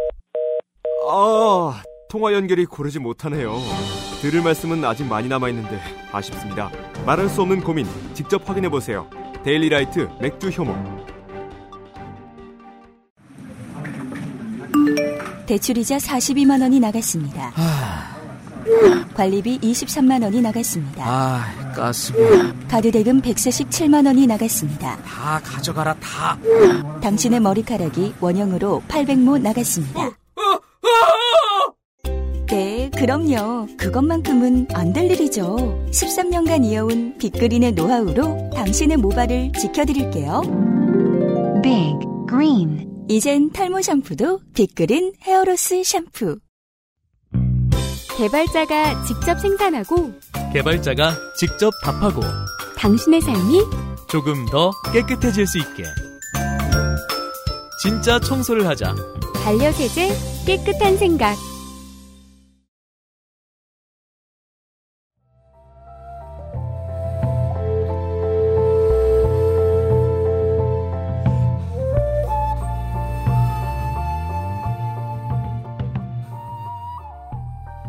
굳이 포라, 포로 설명할 필요도 없어요. 포스트 아포칼립스라는 건 문학 작품을 접하지 않은 사람들도 늘 두려워하는 얘기입니다. 예. 뉴스 이야기하면서 전에 이 러시아와 미국의 저 START 프로젝트에 대한 말씀을 드렸는데 푸틴과 트럼프가 이게 합이 잘 맞지 않아가지고 그 조약 조약이 지금 중단돼 있는 상황이에요.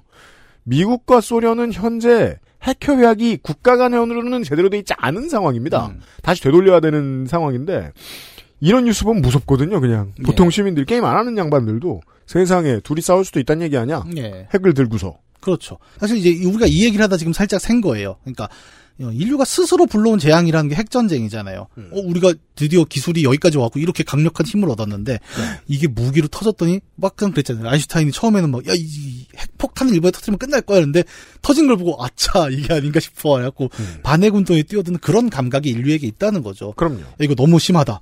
이런 상상이 그냥 상, 우- 우리가 소설이나 게임에만 있는 거냐? 아니요, 현실에 있어요. 왜냐? 현실에서 이걸 가장 잘 드러내는 개념이 doomsday machine이라는 겁니다. Doomsday device. 네. 이거 뭐 한국말로 해석하면 유승균의 날 기계냐? 이제 그런 게 아니고. 아니죠. 예. Doom, Doom의 새로운 버전이냐? Doom. 네. 베데스다가 Doom도 유통하죠. 음, 야, 베데스다. 네. 나쁜 놈들.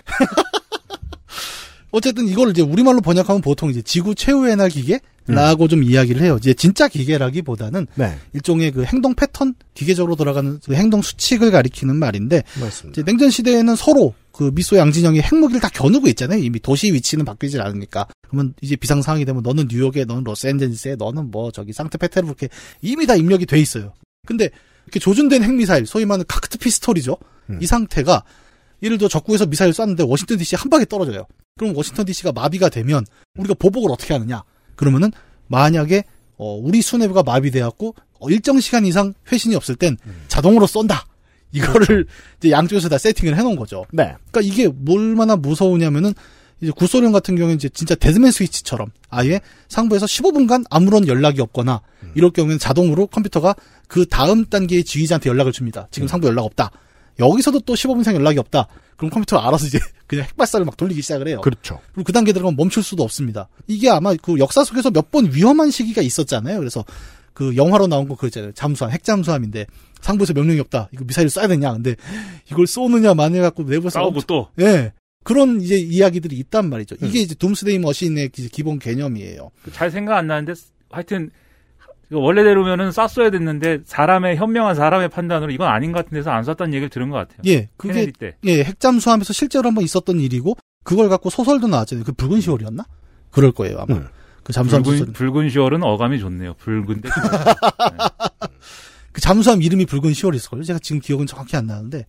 어쨌든 그런 시대를 겪었단 말이에요, 우리는. 그게 냉전 시대의 그 첨예함이라는 게 콜드워의 그 차가움이 그냥 시원한 게 아니잖아요. 그런 어떤 서리빨 같은 오한까지를 주는 공포의 시대였다라는 거고, 뉴클리어 아포칼립스라는 건 그런 냉전을 배경으로 나타난 우리가 절멸의 상상인 거죠. 그렇죠. 예, 실제로 그 위협이 있었다는 겁니다, 우리에게는. 그러니까 이런 상상을 자꾸 하게 되는 거예요. 아, 이 인류가 멸망하면 어떡하지가 옛날에는 성경 시절에는 오, 홍수, 홍수 이러니까 노아의 방주 무섭지 막 이랬는데 지금 이제 우리는 야, 이렇게 핵무기를 다 겨누는데 이게 한 방에 터지면 지구가 쪼개진대. 뭐 이런 얘기 하잖아요. 지금 미중 간 경쟁에 대한 인류의 불안은 아, 냉전 시대의 경험에서 온 거죠. 네. 예. 그렇습니다. 그러니까 냉전은 끝났죠. 끝났고 이제 우리는 확실히 이제 탈냉전 시대라는 표현의 시대를 살고 있는데 어, 그 공포 가 남겼던 흔적으로서의 문화 컨텐츠들에는 아직도 이 흔적들이 좀 있는 거예요. 왜냐하면 우리가 너무 현실적으로 겪은 공포였으니까. 게다가 그렇다고 우리가 핵이 없느냐? 네. 무기로서의. 네. 그건 아니잖아요. 아직 없어진 것도 아니고. 근데 이제 핵무기인데 이 Fallout 사실 Fallout의 세계관에서 어 이런 모든 갈등의 시계는 1950년대에 멈춰 있는 거잖아요. 네. 그 사실 이 핵무기라는 실질적인 공포의 원형이 1950년대의 그 공포라는 것에서부터 사실 출발하는 건데. 네. 근데 이제 실질적으로 그러한 공포는 1980년대 냉전 시기까지 연장되는 거죠. 예. 현실적으로. 근데 오늘날의 이제 그런 공포는 사실 어, 그 시절의 그 냉전의 공포는 아닌 것 같아요. 그러니까 지금 말씀하신 미중 간의 갈등 그런 것은 네. 경제적인 공포일 수는 있어요. 그쵸, 예. 어떤 형식으로든 간에. 그게 이제 그 50년대에 트레디셔널하게 가지고 있었던 공포가 문학 작품으로 옮겨왔다는 게 폴아웃포의 시작 지점이죠. 그렇죠. 예, 네. 미중 전쟁이 핵 전쟁으로 번졌다라는. 그 보면서 어 이거는 요즘 그럴 것 같진 않은데 하지만 50년대에는 그럴 수 있었던 거죠. 그렇죠. 그래서 사실 이제 그 50년대의 그 메카시즘과 그다음에 극단적인 어떤 이념 대결과 그리고 이제 그, 그 당시 사람들이 느꼈던 소련의 부상에 대한 공포 그런 것들이 그런 뭐 문학이나 뭐 여러 가지 개념들에서 표현됐고 그걸 차용한 게 이제 포스트 아포칼립스물인데 지금의 미중 갈등이라는 건 이제 어떤 뭐 경제적인 그런 문제에 국한됐다고 하면 오늘날의 그런 이제 그 당시에 그런 공포를 재현하는 것은 사실 핵으로 따지면은 핵 무기라기보다는 핵발전소인 것 같고 네. 핵발전소가 폭발해가지고 이제 문제가 생긴다 이건 것 같고 거기에 연관해서 또 하나 이제 비슷한 공포라고 하면은 사실 기후 위기인 것 같아요. 아, 예. 그러니까 기후 위기라는 게 얼마 전에 또 뉴스를 보는데 시사평론가니까 뉴스를 봐야 되잖아요. 유엔의 멋진 무슨 뭐 기구에서 보고서를 내는데 이미 늦었다. 기구? 네. 이, 그러니까 그 지구의 그 어, 평균 기온 1.5도가 올라가면은 되돌릴 수가 없다. 뭐 음. 이거 있잖아요. 음. 몇년 이내에 1.5도로 올라가지 않도록 해야 된다. 근데 이미 그거는 어려워진 것 같다. 뭐 이런 얘기 항상 하지 않습니까? 그런 데서 오는 공포가 있기 때문에 네. 이 공포는 문학에서 계속 아포칼립스물들 표현을 하는 거예요.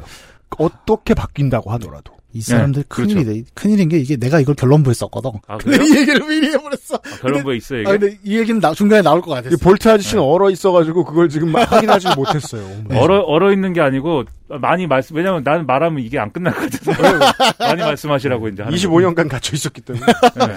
어쨌든 뭐 다시 좀 돌아가 보면 이제 그 뉴클리어 아포칼립스가 지금 말씀대로 이제 냉전 이라는 그 거대한 의식에 이제 실질적으로 우리는 위협은 사라졌지만 자꾸 컨텐츠는 남아있는 뭔가로 있는데 이게 이제 다른 멸망들하고 조금 다른 점은 뭐냐면 예를 들어 뭐 인류가 멸망한 거 되게 여러 가지잖아요. 어차피 우린 가만두면 태양이 커져갖고 다 죽잖아요. 근데 그때는 아 그때까지 살아 있어야 되는데 네. 그때까지 살고 싶네. 그러니까 그때까지는 우리가 뭐라 해야 되나 그때의 멸망이란 건 자녀가 없어요.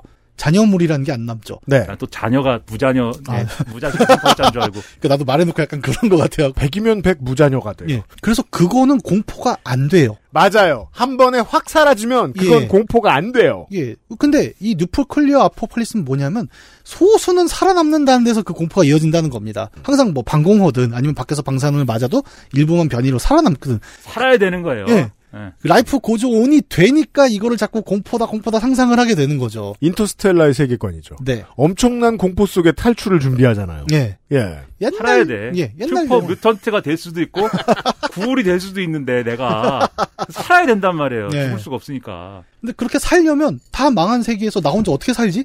이 고민들이 들어오게 되고 거기서 계속 머리가 구르는 거죠. 그러다 보니까 이야기가 나오고 세계관이 나오고 하는 게 이제 우리가 포스트 아포칼립스를 계속 좀 확장시켜 나가는 배경이 되기도 한다는 거. 그러네요. 예. 그러다 보니까 이 멸망이란 건 어, 생물학적 멸망이라기보다 사회적 멸망이에요. 그냥 맞아요. 제도, 시스템, 환경 이런 것들이 다 한 번에 날아가고 맞아요. 내가 그 야생의 인간 본연의 신체만 갖고 그 현장에 섰을 때 느끼는 공포가 음. 포스트 아포칼립스의 공포라는 거죠. 네. 그게 이제 이 앞에 얘기했던 reference들이 가져오는 공통점이에요. 항상 보면은 황무지에 혼자 서 있죠. 고독하고 친구랑은 개밖에 없고 음. 그리고 나를 도와줄 수 있는 체계가 하나도 없는 겁니다. 야생의 인간 그 자체.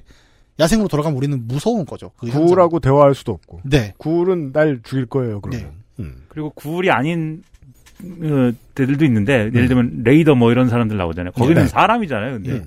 raider들은 사람인데 raider들은 대개 이제 펑크족입니다. 네. 펑크 스타일의 헤어, 헤어와 이런 것들을 네. 유지하고 그 역시 인간의 본성은 펑크다. 그게 펑크, 펑크 music이다. 펑크를 펑크 펑크 락이다. 그건 미국이 배경이기 때문이고요. 네, 근데 그 한국이 양반들이- 배경이면 다 아이돌 팬들일 거예요. 예, 근데 그 양반들은 이제 사람인데 음. 방사능에 오염됐거나 뭐 바이러스를 주입받은 것이 아닌데 음. 그러한 포스트 아포칼립스라는 사회적인 환경에서 지금 말씀하신 대로 야생으로 돌아가 가지고 음.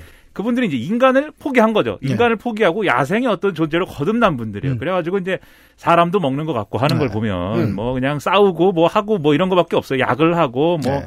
이런 무절제한 생활밖에 없는 건데 음. 항상 보면은 주인공은 그들을 죽입니다. 예, 뭐 수도 없이 죽여요 막 네. 이렇게 네. 죽이고 저렇게 죽이고. 즉 주인공은 그게 아닌 거예요. 음. 주인공은 내가 걔가 아니에요. 주인공이 raider인 폴아웃은 없어. 주인공은 인류 시스템의 수호자죠, 보통. 예. 그러니까 여기서 나라는 것은 이 유저라는 사람은 그런 야생의 동물이 되지 않은 post 칼립스 post apocalypse의 어떤 존재에 이입을 맞아요. 해야 되는 거예요. 예. 네. 거기 그게 핵심인 거죠, 사실. 예. 문명을 되살리는 문명인이 돼요, 주인공은 보통. 그래서 꼭 되살리지 않아도 되는데 뭐 그렇긴 하죠. 아직 문명인인 거 아직 네. 어떤 의미로든 간에. 맞아요. 그래서 결국 그 황무지에 서 있는 그 마지막 문명인의 주인공은 항상 고독해요. 이 뭐 다른 모든 소설들 그리고 폴아웃까지 관통하는 되게 중요한 테마는 이 고독감이거든요. 모든 폴아웃이 처음에 딱 그 주인공이 Vault를 열고 나왔을 때 그 느끼는 특유의 막막함이 있어요. 도대체 이게 뭔가 싶고 특히 이제 3차원 그래픽 배경의 3.4 같은 경우가 대표적인데 음. 3는 그 Vault 문이 빡 열리는 순간 음. 나가면 정말 아무것도 없거든요. 그쵸. 약간 이렇게 손을 빨게 됩니다. 야, 이게 어떻게 해야 되는 거지? 뭐, 뭐 음. 딱히 이렇게 뭐 indicator가 맞아요, 있는 것도 맞아요, 아니고. 맞아요. 음. 근데 four도 그렇잖아요. four 그 뚜껑 딱 열고 나면 거기도 이미 어 옛날 여기 우리 집이었는데 막 아무것도 없고 막 음. 계속 그 고독감이라는 걸 자꾸 주려는 거예요. 이 고독감이 또 어떻게 묻어나느냐? 그, 200년 동안 계속 있- 가만히 있던 저 집사 로봇만 있죠. 네. 다 없어지고. 네. 네. 근데 그 우리 집에 four는 갔더니. 음. 스릴을 해봤기 때문에 열면 아마 그런 거겠지? 네, 약간, 이해는 하죠. 약간 느낌이 있는데. 고독할 거야. 네. 3는 이게 화면이 1, 2랑은 다른데 네. 문을 열면 막 빛이 쏟아지고 이 네. 문을 열 빛이 막 쏟아져가지고 바깥 세상이야 라는 기대감을 끌어올린 다음에 나오는 건 완전 무슨 다 건물 잔해랑 무슨 바위 네. 덩어리 뭐 이런 거밖에 없으니까 맞아요. 무섭죠 그게 그래서 아까 아저씨가 말씀한 것처럼 길에서 누굴 만나도 편하질 못해요. 맞아요. 이게 뭔가 인카운터라 그래요. 그러니까 랜덤하게 어떤 이벤트들이 발생해서 누가 이렇게 오는데 나한테 친절하게 말을 걸어도 아이 새끼 봐라 약간 그렇죠. 예 음. 아무도 믿을 수 없는 세계라는 그 고독감이 맞아요. 같이 존재하는데 이게 전체적으로 결국 얘기하는 건 뭐냐면 인간이 얼마나 사회적 존재였는가 그 체계와 시스템이 우리로 하여금 낯선 사람이 말을 걸어 예를 들어 우리 그러잖아요 홍대 입구에서 길을 걸어가는데 누가 저기요 부르면 옛날엔 어땠습니까? 그러면 어, 길을 물어보시나 이렇게 생각했는데 요즘 어때요? 또 도- 도를 하십니까? 도를- 도를 닦아야 된다, 예. 이제. 신뢰가 무너졌어요. 사회, 무너진 사회가 얼마나 고독할 수 있는가. 유튜버인가 봐. 도망가. 예. 유튜버도 요새 붙잡더라고요, 진짜. 그렇죠. 조심해야 돼요. 네. 홍대를 안 가갖고 몰랐는데. 아, 저는 있구나. 재작년에 한 번 딱 한 번 여름에 친구 만난다고 무슨 유명한 음식점에 강남역에 간 적이 있었는데 네. 강남역 큰 길 안쪽 거리에서 10분 동안 사람을 기다리면서 길거리에서 촬영을 하고 있는 사람을 열댓 명을 봤어요. 아, 그리고 자꾸 인터뷰한다고 말 걸고. 그럼 고독하죠, 나는. 네. 어, 저 사람 조심해야겠네. 돈을 주면 저는 합니다. 보통 돈을 안 주죠, 그런 사람들은. 돈을 줄 거면 거기서 컵배를 안 하죠. 포스트 아포칼립스물은 보통 이런 표현도 써도 될 것 같아요. 다른 문학 장르들하고 다르게 이 고독감, 고립감을 전용합니다. 거의. 고립감이 진짜 메뉴예요. 네, 포스트 맞아요. 아포칼립스물에. 물론 포스트 아포칼립스가 아닌데 고독과 고립감으로 유명해진 파크라이 프랜차이즈 같은 것도 있어요. 음. 그건 일부러 노력한 거죠. 포스트 아포칼립스가 아닌데 어떻게 사람한테 고립감을 만들어주지? 이러면서. 근데 거기서의 고립감도 비슷해요. 그러니까 우리가 사회 체계 안에서 느끼는 어떤 안정감을 제거했잖아요. 그렇죠. 야생이라는 환경으로. 음. 좀 그런 공통점들을 볼 수 있을 겁니다. 근데 그렇게 야생화가 된 곳인데 사람이 역시 사회적 동물인 건 맞는 게 레이더들도 모여서 뭐 그러고는 있지만 어떤 사회를 또 이루고 있어요. 걔네끼리는. 아, 그렇죠. 그 난리를 치고 있는. 예. 그 내가 다 죽여놓고 가보면 이렇게 뭐 고기도 구워 먹고 파티 그렇죠. 중이었고 막. 그렇죠. 그래서 좀 마음이 아파요. 얘네들도 나름 잘 살고 있었구나. 네. 그냥 그 펑크를 들으려면 누가 곡을 선정할 권력이 있어야 될 거 아니에요. 권력은 누군가한테 위임받았을 거 아니야. 펑크를 실제 듣는지 모르겠어요. 펑크의 생활 양식으로 살고 들어야 있긴 한데. 그렇게 돼요. 네, 쓰리코드인지 포코드인지 아무튼 음. 걔들이 그런 것도 있고 그리고 잘 보면은 군데군데 이제 뭐 마을을 이뤄서 살고 있는 사람들도 있고 네. 그리고 뭐 거대한 것도 있잖아요. 캘리포니아 뉴, 뉴 캘리포니아 공화국도 있잖아요. NCR 네, 네. 그런 조직도 있고 뭘 하는데 제가 근데 감동한 부분은 네. 그런 건 뭐 어떤 아 이게 완전히 망했기 때문에 예를 들면 NCR이다. 완전히 망했는데 어떤 국가나 조직이 있어야 되니까 등장한 설정이구나. 그냥 이렇게 이해하잖아요. 네. 그뭐 예를 들면 뉴베가스다. 그러면은 뭐 어, 시저스 리전 이런 것도 뭐 그런 그런 뭐 어떤 악의 조직이 있어야 되니까 존재하는 것 같다. 음. 그런 느낌이잖아요. 네. 근데 제가 진짜 아 이거는 인간과 정치의 어떤 어, 놀라운 부분이다라고 생각한 건 데이브 공화국이었습니다. 음. 데이브 공화국이라고 기억하세요? 예. 뭐라고 three인가요 그게? 이제는 three인지 뭔지 잘 기억이 네. 기억이 잘 안 나요. 네. 뭘 어딜 가는데 집 한 세 개가 있고 거기 가족들이 하나의 가족들이 살고 있어요. 이제 아빠, 엄마, 아들들 그다음에 뭐 가족 몇 몇 명 살고 있어. 네다섯 명이나 살고 있나? 음. 거기서 데이브 공화국. 데이브가 네. 거기 아, 대장이어서. 그렇죠. 데이브 공화국이기 때문에 대장을 president를 투표로 뽑습니다. 네. 야, 근데 부정선거를 합니다.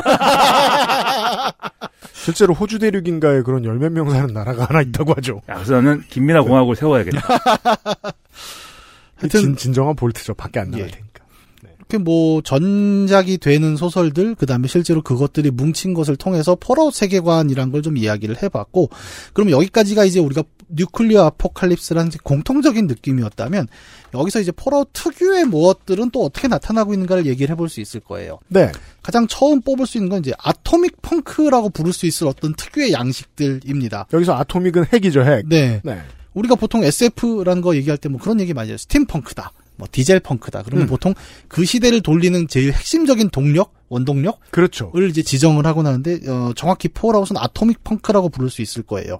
핵전쟁 이전의 세계에 음.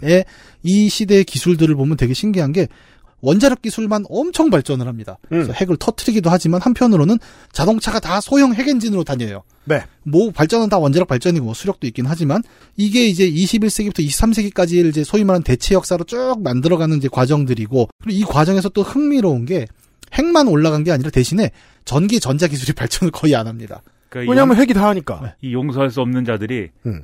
칼라 모니터 안 만들었어요. 그래가지고 컴퓨터 할 때마다 그게 처음 그 폴아웃을 플레이하는 사람들이 가장 비현실적이라고 생각하는 거죠. 아니 겁나 미래인데 왜 CGA야 모니터가 심지어 LED도 CRT야. 네. CRT고 이거는 이건 컴퓨터도 아니야 사실 외양을 보면 이것은 네. 단말기입니다 단말기 아니 손목에 차는 단말기도 CRT 같다니까. 그 뜨거워서 어떻게 살아? 케텔 단말기다 단말기다 네. 이게 네. 그래서 보면 심지어 그 모든 기술이 다 진공관으로 돼 있잖아요. 그러니까 맞아요. 그 전자칩을 쓰지 않습니다. 아 그렇구나. 그래서 아. 그렇구나. 예. 전기, 그러니까 전자 기술이 하나도 발전을 안 한 상태로 그냥 멈춰 있는 거죠. 어떻게 보면 그런 어떤 세계다 보니까 말 그대로 원자력이 짱이다예요. 이 세계관에서는 맞아요. 원자력이 그래서 우리가 생각하는 그 원자력과 조금 다릅니다. 그러니까 일상생활에서 원자력이 살짝 누출이 돼요. 예를 들어 그럼 사람들은 우리처럼 막 죽는다 이런 게 아니라 하하하 약간 이런 좀 광기 어린 느낌으로 받아들여요. 네, 맞아요. 그래서 대표적인 게 여기 누카콜라라는 아이템이 있는데 그렇죠. 예, 이거는 방사능이 함유돼 있거든요. 그래서 약간 어, 새로운 턱 쏘는 맛. 그리고 나중에 맞아요, 이제 맞아요. 전쟁 직전에 나오는 그 누카콜라 아이템 중에도 되게 빛이 나는 또 콜라가 나와요. 음. 근데 발매되는 날 핵전쟁이 터지면서 거의 몇 개 안 남는데 그게 누카콜라 퀀텀이라고 있는데 네. 이런 건 막 희귀 아이템으로 취급이 됩니다. 그래서 어 약간 이제 게임적 허용이기도 하죠. 그러니까 지금의 인류는 그냥 먹으면 죽을 거예요. 그러니까 대표적으로 게임 안에서 이렇게 방사능을 맞으면 그 위험해지잖아요. 음. 근데 이게 플레이가 죽는 게 아니라 약을 먹으면 네, 약 내려갑니다. 먹으면은 방사능 치료가 돼요. 네. 그게 이제 그, 그 대체 현실의, 어, 역사가 그런 게 돼 있겠죠. 너무 오랫동안 방사능, 그리고 핵과 살다 보니까, 네. 이걸 일상적으로 대처하는 방법이 생활의학 어딘가에 들어와 있을 것이다. 네. 그런데 이런 배경이지만 그렇다고 Fallout 세계가 그럼 atomic punk냐 뭐 그것도 아닌 게 잘 보면 이 atomic punk도 결국 대전쟁 이전이에요. 그러니까 그 전에는 우리가 이렇게 살았는데 이 시기에는 그런 것도 없거든요. 그냥 여기는 그 이상한 방사능 있죠. 아까 얘기를 또 Fallout 3에 보면은 주인공이 어디 가서 일부러 방사능을 얼마 이상 맞고 오라는 또 quest가 있어요. 맞아요. 네, 그걸 맞고 오면 효과가 뭐냐면 배에 팔이 하나 생깁니다. 약간 그러니까 되게 이제 희화화된 방사능인 거예요. 그러니까 맞아요. 그런 의미로서 이 Fallout 세계가 atomic punk라는 기반에 좀 있는 부분이 있다라는 음. 게 이제 다른 뉴, 뉴, 뉴클리어 아포칼립스랑 차이점인 거고 두 번째로 좀 이제 특이한 점이 그 문화적인 측면인데 아까 우리 얘기 나왔던 1950년대 미국 문화에 딱 머물러 있는 그 특유의 느낌이 있어요. 그렇죠. 모든 시리즈에서 나오는 뭐 라디오에서 나오든 게임 opening signal이든 전부 음악이 이건 누가 들어도 50년대 재즈겠구나라는 느낌이 풀풀 풍기고 1, 2차 대전 위시한 미국의 애니메이션. 네. 그 느낌의 그림들이 너무 많아요. 네. 그러니까 잉크스팟이라는 그룹이에요. 네. 네 명인가 그 네. 양반들 네 명 나와 가지고 하는 건데 우리에게 가장 잘 알려져 있는 노래는 그 노래죠. 커피. 커피인데. 뭐요? I like coffee. I love coffee. I love tea. 띠리리리리리리리리리. I love 띠리리리, 띠리리리리리. 알았어요, 이제. 이거 하신 알 수. 있네요. 좋은 보컬이네요, 김, 저 볼트 아저씨가. 네.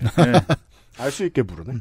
그리고 뭐 음악뿐만 아니라 어떤 그 미술적인 측면도 굉장히 그래요. 거기 제일 유명한 게 그 볼트보이 포스터 그림들 같은 걸 보면은 그 방사능 호구원년을 맞는데 늘 웃고 있는 그 Vault Boy. 네. 네. 요런 그림도 다 50년대 포스터 느낌이 풀풀 나고 또 게임 안에서 그 전쟁 이전에 제일 인기를 끌었던 만화책이 자꾸 발굴이 되는데 야만전사 Grognak이라고 그것도 보면은 예, 그 내용 정말 아무 내용도 없거든. 제가 제일 열심히 읽어봤는데 아무 내용이 없는데 그림 스타일이 간간히 나오는 거 보면 딱 50년대 미국 만화예요.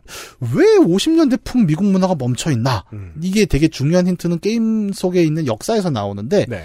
베트남전이 안 일어납니다. 베트남전이 없었죠. 예. 음. 그러니까 2차 대전 이후에 원래는 이제 미국에서 베트남전 터지고 거기서 반전 문화 나오면서 히피 나오고 막 이렇게 그 흐름이 있잖아요.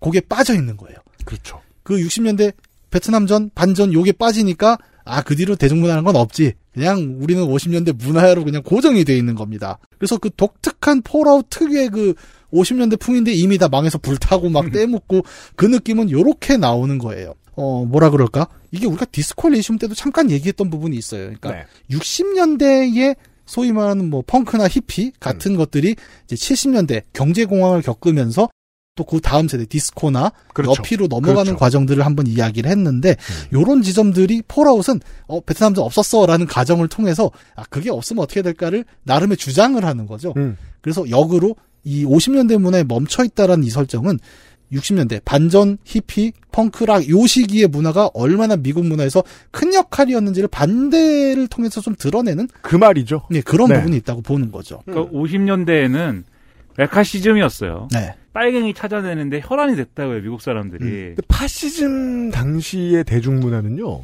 되게 고분고분한 느낌을 주는 문화들이에요. 네. 보고 있으면. 예. 그러니까 음, 그때는 실제로 어, 지식인들이 그러니까 50년대에는 어, 2차 대전이 어쨌든 소련의 혁혁한 역할로 끝나고 나서 그다음에 50년대는 그러한 소련의 역할이 있었지만 그래도 미국이 소련보다 위지 않을까라고 생각하는 와중에 소련이 막 이 핵실험에 성공하고 머리가 귀엽네요 지금. 네, 머리 뭐지 가와이하네요. 저 파마 안 했어요, 참고로. 네, 그 지금 머리가 헤드폰이 그냥 원래 머리입니다. 네, 설렘- 헤드폰이 이렇게 저 머리처럼 돼가지고 전호장 같다 전호장. 누카 헤어죠. 네, 녹화해요. 그 그때 소련이 핵실험을 성공하고 또 중국이 공산화되고 이러면서 야 공산주의가 미국보다 센 것 같은데 이러면서 이제 공산주의자 색출 운동이 시작이 된 건데 60년대가 되면 갑자기 어느 순간에 이거 우리가 너무했나 이러면서 반성의 분위기가 막 형성이 되고 이러 이건 잘못했던 것 같아 막 이러면서 서로 이제 뭐 어, 메카시즘은 누구의 책임이야 이 생각을 하던 때고 그때 이제 예를 들면 아, 베트남 전쟁이라든지 이런 음. 그 과거의 이 메카시즘에 의한 반동이 어떤 형성이 돼가지고 네. 거기서부터 다시 자유주의의 어떤 어, 흐름이 필요하다 뭐 이러면서 이제 어 이제 여러 가지가 생기는 거고 대중문화 코드가 바뀐 이유도 그거예요. 그렇죠.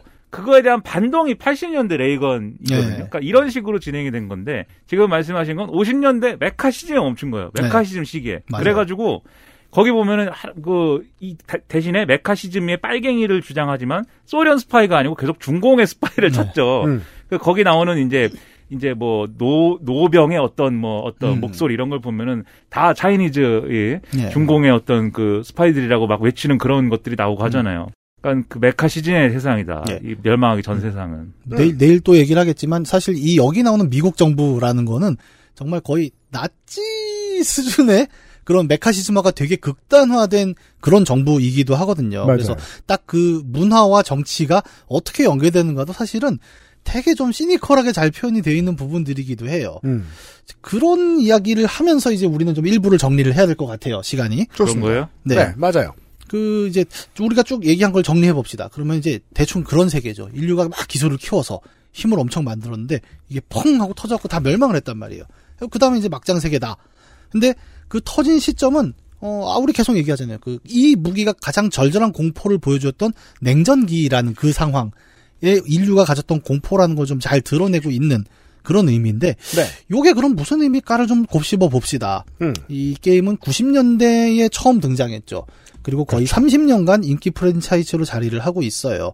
90년대는 어땠나 돌아보면 이제 독일이 막 통일되고 소련이 붕괴되고 막 난리도 아니었습니다. 그 냉전이 끝났다. 그뭐 6, 70년대도 뭐 대땅 뜨다 뭐 이런 얘기는 잠깐 했는데 음. 이제 그런 것보다 본격적으로 이제 냉전이 해체되는 시기라고 볼 수 있을 거예요. 그렇습니다. 네. 그 냉전기 콘텐츠는 우리 다 뭐 아시는 분들은 아시겠지만 주로 뭐가 나왔습니까? 적으로 소련 놈들, 빨갱이들 음. 이들을 타도하는 것이었고 조금 은유적으로 가면 이제 그걸 외계인이다. 외계인으로 게임이 쳐들어온다. 뭐 이런 이런 얘기들을 많이 했습니다. 어, 폴아웃은 진짜 냉전의 한복판에서 미소가 대립했던 그런 이제 외연을 갖고 있었고. 근데 그게 다 죽었어요, 이제. 그럼 그 절망이 진짜 현실이 되면 뭐가 남는데? 라는 그 제3영역에 대한 상상들이 많이 구체화되어 있는 이제 그런 컨텐츠라고 볼 수 있을 거예요. 근데 뭐 아까도 잠깐 얘기 나왔지만 미소가 아니라 미중 전쟁이 나오죠 게임 안에선. 그렇죠. 중국 빨갱이 놈들 막 보면 진짜 빨갱이라는 표현을 쓰거든요 실제로 이 음. 레즈 막 이러면서 굉장히 또 증오스러운 내용들도 많이 묻어나고 네. 이런 것들을 보면은 그러니까 냉전 체제 자체를 다룬 어떤 공포물이라기보다는 냉전이 끝난 뒤후에 그러니까 실제 현실에서 우리 냉전이 끝났는데 아 옛날에 냉전의 공포라는 게 참 이랬지라는 느낌으로 그 소위 말하는 냉전 이후의 상상을 좀 잘 그려낸 배경이다라고 볼 수 있을 거예요. 네. 이 얘기는 어, 오늘날 지금 우리에겐 좀 다른 의미예요. 뭐냐? 어, 냉전이 실질적으로 위협이 끝났으니까 이제 이런 컨텐츠가 나오는 거잖아요. 그러면 지금 우리의 미래는 어떨까를 돌이켜 봤을 때 우리에게 지금 가장 큰 인류절멸 위협이 뭐냐는 겁니다. 기후죠. 네. 기후 환경 문제고 그리고 실제로 많은 게임들이 이제 이걸 다루기 시작했어요. 뭐 이번에 2편 제작 발표가 난 프로스트 펑크 같은 경우도 비슷하죠. 거기 보면 막 영하 180도까지 떨어지고 뭐 게임을 하면서도 야 이게 말이 되냐 막 그런 상황이기도 하고 또 영화 2022 같은 경우도 뭐 이제 그런 이제 소위 말 기후 위협으로 인류가 멸망할 거야. 근데 사실 그거 걷어내 보면 되게 비슷해요. 그러니까 그 상황에서도 결국 누군가가 살아남았고 그 살아남은 사람들이 겪는 것을 가지고 계속 이야기를 만든다는 거예요. 그러면 어 뭐 최근에 그 문명 시리즈 우리 잠깐 얘기도 했던 그 6의 확장팩이 몰려드는 폭풍이었잖아요. 거기도 보면 이제 기후 때문에 위기에 닥친 국가들의 이야기를 다루고 있는데 만약에 인류가 어, 지금 기후 위기다, 기후 위기다 하는데 이 인류를 이 위기를 어떻게든 극복하고 나서 또 몇십 년 뒤쯤에 되면 많은 게임들이 이 얘기를 또 새로운 아포칼립스로 분명히 가져갈 거라는 예상을 해볼 수 있다는 거예요. 그죠. 한 10년, 20년 뒤에는 본격적으로 이 팬데믹을 소재로 한, 네. 아, 뭐, 블록버스터 게임들이 나올 거예요. 그게 나와야 됩니다. 왜냐하면 이 세계선에서 그게 안 나오면 멸망했다는 얘기거든요. 멸망하면 그렇죠. 그 얘기를 못 하니까. 네. 현실이 게임일 수 있어요. 지금 현실을- 우리는 그런 현실을 살고 있는 거예요. 네, 현실에 살고 있어요. 네. 네. 그래서 저는 어, 현실이야 포스트 아포칼립스예요. 포스트 아포칼립스를 보면서 이것이 어떤 그 냉전 시대에 우리가 겪었던 공포를 이제 곱씹는 의미라면 반드시 우리 뒤의 세대는 좀 climate 아포칼립스가 나와야 우리가 살아남는 세계가 되지 않을까? 뭐 그런 생각을 하면서 아, 이 폴아웃의 배경이 이렇다라는 이야기를 일부에서 한번 드려봤습니다. 네. XSFM입니다. 좋아요. 진짜 확실히 좋아졌어요. 어, 이렇게까지 효과가 좋을 줄은 몰랐어요. 자신감이 생기니까 어제는 소개팅도 했다니까요. 아 저한테 진짜 잘 맞는 것 같아요. 저 이거 먹으니까 세상에나. 아 저 이마선을 따라서요. 잠먹. 야야 잠만. 마고 마고 마고.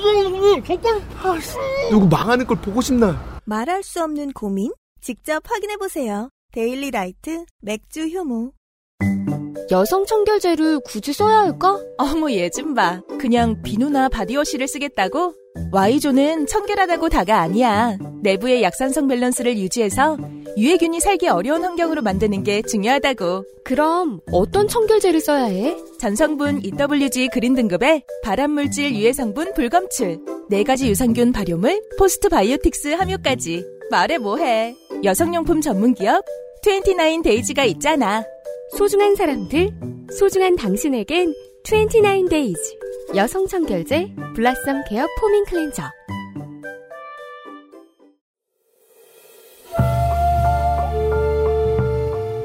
어, Fallout 프랜차이즈에 대한 얘기를 한 시간이나 하면서 Vault가 무엇인지를 소개하지 않았네요. 네.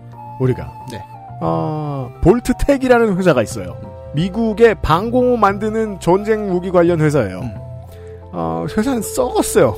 장난 아니고. 근데 이 회사가 어, 핵전쟁 이후를 대비할 수 있는 이 Vault라는 지하 참호 벙커를 수백 개를 어, 미국 전역에 만들어 놔요. 그렇지만 이 볼트가 실제로 하는 일은 대부분 실험이었어요. 사람들을 가지고 실험을 만들어요. 그리고 이 실험은 뭐 핵과 관련돼 있고 무기와 관련이 돼 있는 경우들이 정말 많고 사회성과 관련된 실험도 있었습니다만 그래도 일단 인류가 절멸을 할 만큼 핵전쟁이 터졌으니까 지하에 들어간 사람들은 안전 확보했으니 좋은 점도 있죠. 다만 평상시처럼 살고 있던 볼트 내에 들어갔던 핵전쟁 이후에 들어갔던 주민들도 상당히 심각한 폐소 공포증과 그리고 부작용으로 xenophobia를 겪어요. 왜냐하면 공포가 낳는 부산물은 대부분 혐오와 관련이 있기 때문이죠. 그 이야기를 다음 시간에도 해볼 겁니다. 우리는. 네. 이런 이야기를 담은 게임. 어, Fallout 프랜차이즈에 대한 얘기, 이야기가 이번 여름의 팟캐문학관입니다. 내일 이 시간에 좀 더 진행을 해보겠습니다. Vault 아저씨가 계속 남아있을 거고요. 밖에는 ghoul이 가득하니까요. 네. 이경혁 문학인과 함께 돌아오겠습니다. 그것은 알기 싫다. 427회 목요일 순서를 마무리하죠. 안녕히 계십시오. XSFM입니다. I D W K